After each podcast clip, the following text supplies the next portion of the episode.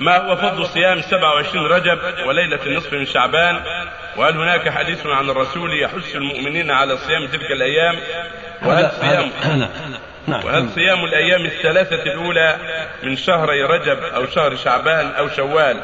وفضلها أكبر من مثيلاتها في الأشهر الأخرى بخلاف شهر هذا لا أصل هذا لا أصل فإن بعضنا يزعم أن 27 رجب أنها ليلة الإسراء والمعراج.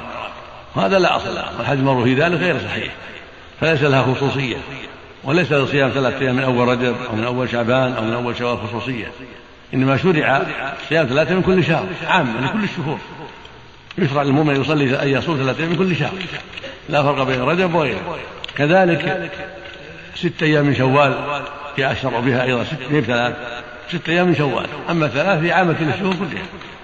أما تخصيص رجب بأن يصام من السبعة وعشرين رجب أو ثلاثة من أوله أو ليلة من شعبان تقام وحدها هذا لا أصل.